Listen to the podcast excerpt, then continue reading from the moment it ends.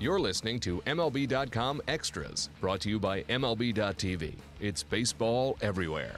Hey everybody, Tim McMaster here along with Scott Merkin, our MLB.com White Sox reporter. Still with the back problem, Scott. I know you're trying to get good for the regular season, but we are going to power on through with this podcast. Um, as always, you're you're playing hurt, which we we appreciate very much. So the White Sox have made some moves. They've gotten some uh, performances on the hill. Let's start with uh, the newest guy in a White Sox uniform, who is Robbie Ross, added on a minor league deal. Uh, people may remember him for his time with the Red Sox and the Rangers. left-handed pitcher. He's been very good at times throughout his career.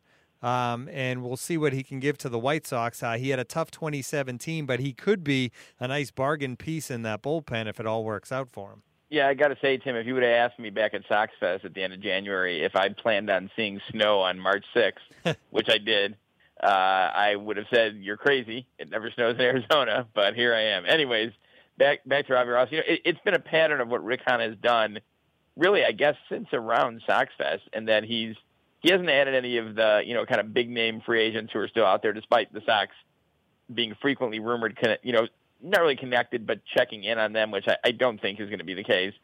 Um, but he's added some, you know, some arms that have the possibility of, you know, adding to the team, helping the team now, maybe getting some sort of return if they're not in contention this year and decide to move some of the guys like they did last year. But really giving Ricky Renteria some some late inning and just some bullpen options in general. You know, I mean, and you got a guy like you added a guy like Hector Santiago, who, you know, if Carson Fulmer, he struggled in spring training for a couple starts. Now, granted, it's spring training, so you don't base a lot off that. But, you know, Hector Santiago can move into that fifth spot if need be. They signed uh, Jeanmar Gomez, who's had a good spring.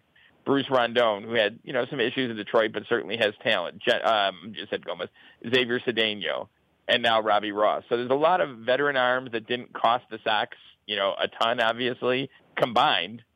And, you know, they're not all going to break camp with the team. You have another guy like Rob Scahill, who was already a non-roster invite before you know these later signings, and gives them options. Gives them gives them options at all different levels in this rebuild, and to kind of also let some of the younger guys continue to develop and not push them in the 2018 season.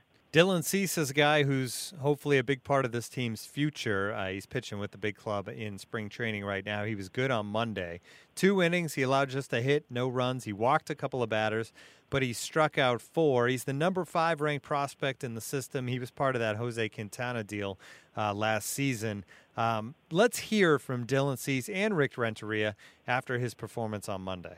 It's been good. Uh, I've been working on mostly just getting my mechanics back to where I want them to be. Um, and it, it, was nice to be, be able to get in that first game and, and uh, get that experience. Big thing is working on throwing uh, off speed for a strike, and um, that's you know I'm sure I'm going to continue to work on that for the rest of the year. Definitely want to focus now on throwing my off speed with uh, more arm speed, because I think I, I can get into the habit of babying it a little bit, but um, other than that, it's just keep getting after it. We're trying to get his breaking ball and his secondary pitches uh, to be used more effectively, the changeup. Uh, just see how he uh, navigates through uh, this ball game with his pitches, uh, see how efficient he can be. He is uh, an individual who knows what he's capable of doing, I believe, and it's just a matter of all of it coming together and commanding the strike zone, like for any pitchers that, that, that goes on the mound. So Cease is the future, not the present, but it's always nice to see these young guys with good performances when pitching with the big league club, right, Scott? Yeah, there's no question. You know, back at uh, Sox Fest, back when I was relatively pain free, I hosted a seminar that last day with uh, Cease, Gavin Sheets, and now I'm going to miss the third person who was up there. Boy, that's going to drive me nuts. There's a third player up there, and I can't think who it was, and I apologize to him.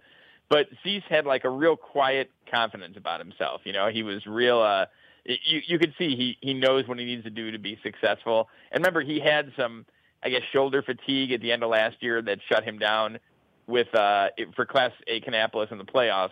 But he told he told us at Sox Fest and said it during that panel that he was he felt fine shortly after the season ended and kind of worked through it during instructional league.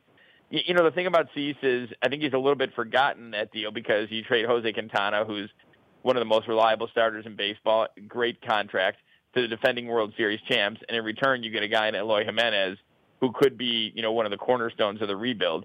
So it's easy to overlook Cease, who also was a huge piece in that trade. And you know, right now he's going to go into the season and he'll be a starter, but you know, a lot of times some of the best relievers are starters who just don't fit into the rotation. You know, I think Cease has stuff to be a starter. I think he could also be a closer on a on a championship caliber type team too.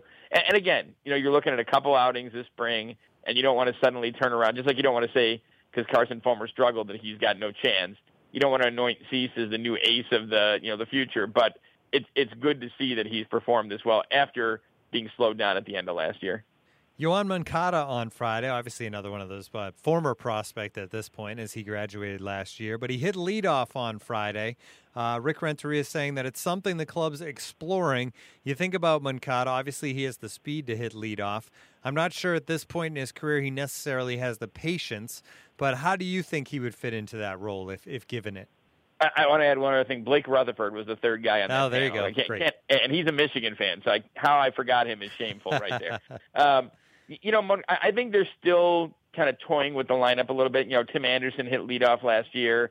I think they've looked a little bit at Adam Engel, you know, Leury Garcia when he plays, and he's going to be one of those, I think, 300, 350, 400 at bat guys used all over the diamond, left, center, short, second, you know, wherever they need him.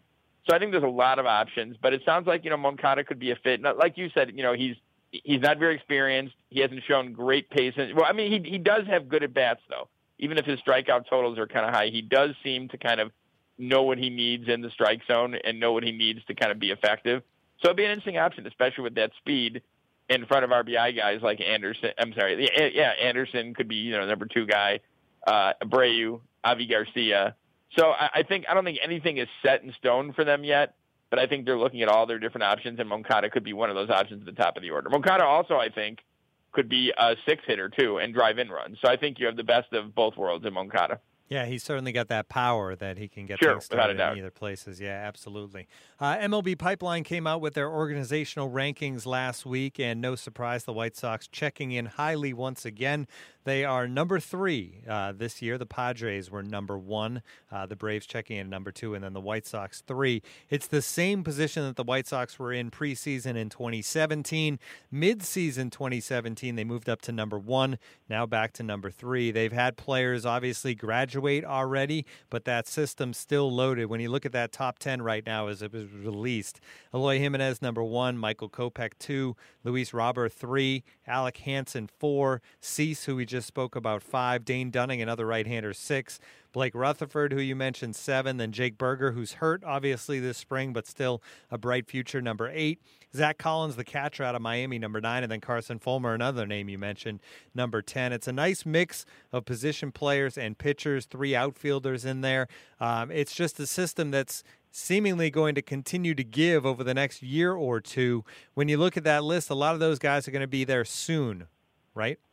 Yeah, you know, uh, Rick Hahn has talked to me a number of times about this and that he's kind of unofficially following the Atlanta Braves model. You know, the Braves team that won, what, 14, 15 straight division titles, in that it's great to be able to go out and did what they did for a few years. I'm talking after the 2005 World Series year, you know, where they added Adam Dunn, where one year they added, you know, they traded for Samardzija, added Melky Cabrera and David Robertson all in the same uh, week, basically, of winter meetings it's great to be able to do that, but at some point you have to be self-sufficient in order to keep winning consistently. You know, you may be able to get that together for one year, but you're not going to use that model and contend for multiple championships, which is what Rick Hahn's stated goal has been. And now they've done that. And it's kind of interesting to see how Sox fans take so much pride over where the system ranks, just as Padres fans do and Braves fans do, you know, and Phillies fans and Yankees fans all up near the top there with the top systems but yeah, I, I think you know it's it's a very. I mean, Rick Hahn has talked about the, the Sox general manager, of course, has talked about there's really someone at every spot right now. Now we all know, rarely does that pan out where you don't have to go outside the organization to you know find someone to kind of complete the rebuild. You know, we saw the Cubs do it, we saw Houston do it, Kansas City did it. It may be via a big trade. It may with some of these guys moved. It may be being a being via a big free agent signing.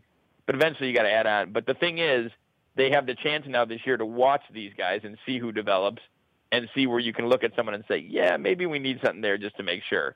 So you know, it, it's they've done a great job and they've done it in a short amount of time. Really, I mean, this rebuild kind of officially began in what December of 2016. We're in 18 now, right? So at that winter meetings when they traded Chris Sale and Adam Eaton, and now look, you know, they're already the number one farm, top three. I'm sorry, farm system in the game have a lot of guys like Moncada, Giolito, um, Lopez who have graduated to the big leagues already, and you know have another top four pick coming this year and good pool money to use in the draft. Uh, are still you know looking at international areas even though restricted because of the Luis Robert signing, and have guys that can be the cornerstone of this rebuild. So they, they've done a they've done a great job. And you know, real quick, kudos to Jake Burger. I saw Rick Hahn made this quote, and I talked to Nick Hahn, Hostetler, the director of amateur scouting for the White Sox, that as rough as it is to you know what your second game and your first spring training to rupture your Achilles, he was basically when they were examining saying, you know, I'm going to crush this re- rehab, I'm going to crush this diet, and, and come back in the best shape of my life. A lot of people's favorite phrase for uh, spring training, which I did not hit this year, unfortunately. And he's he's ready to go. You know, he's ready to do. I mean, it's a, it's a bad setback, but he's one of those guys in the top 30 that could be an elite player and just has to deal with you know kind of the medical problem that he has right now. And Burger's a guy that they drafted. Obviously, Zach Collins they drafted. They have Robert, right. who you mentioned they signed internationally, and all the trades Alex they've done it. a draft pick. Al, Right. Hansen was a guy who, you know, right after the previous draft was considered a one-one type guy. Had a real rough next year for Oklahoma. Sox stayed on him, took a chance, and this could be a guy who could be, you know, right there with Kopech at the top of the rotation eventually. So they've done it in all the different ways, whether it be drafting, Without a doubt. Yeah, no doubt about it. That's the way to get it done and get all those players. All right, this has been MLB.com Extras, our White Sox edition. For Scott Merkin, I'm Tim McMaster. Tune in again next time.